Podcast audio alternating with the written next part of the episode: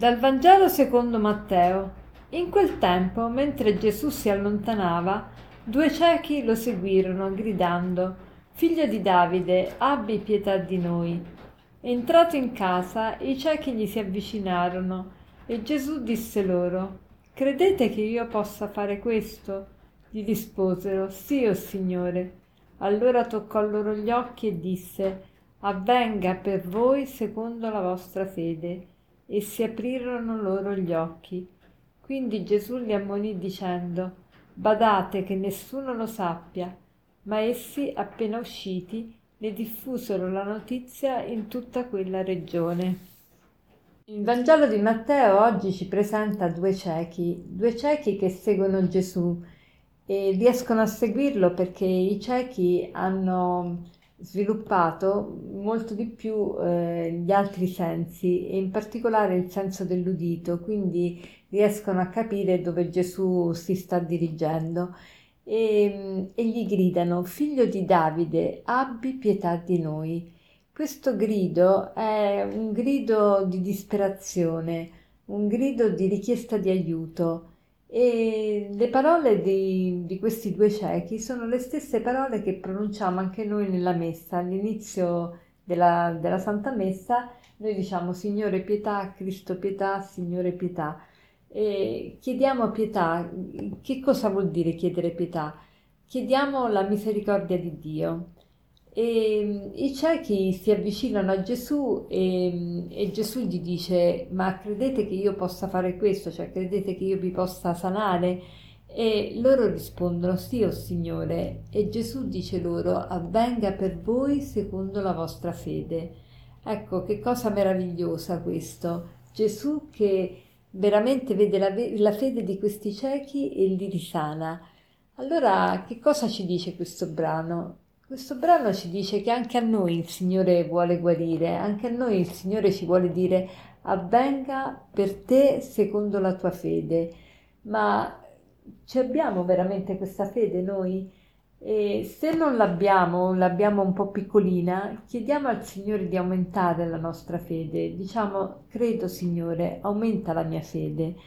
E la fede si aumenta anche con, eh, con una preghiera accurata, con una preghiera più perseverante.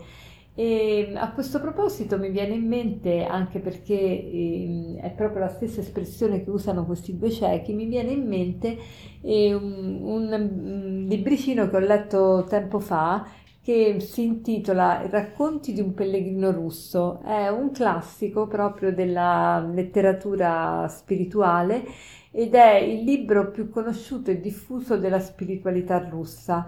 E si tratta di uno scritto eh, di un anonimo che risale al XIX secolo e narra praticamente in forma romanzata, narra la storia di un uomo che, mm, eh, che rimane vedovo e che perde un po' tutto e che mm, va in giro, eh, un giorno sente un'omelia e ehm, in questa omelia si diceva che bisogna pregare incessantemente. Si commentava un brano di San Paolo della lettera ai Tessalonicesimi in cui l'Apostolo raccomanda di mm, pregare incessantemente.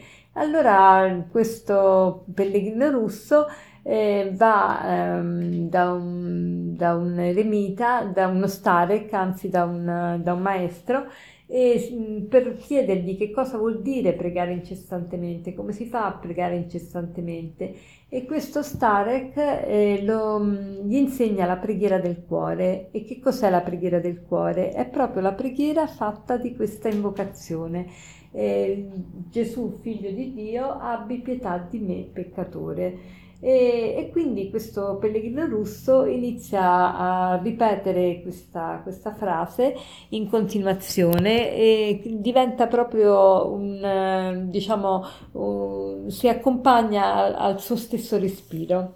E vi consiglio di leggere questo libretto perché è veramente carino. Comunque, eh, questo mm, eh, per dirvi, oggi magari possiamo fare il proposito anche noi di invocare più volte il nome di Gesù e, e la, che Gesù abbia pietà di noi.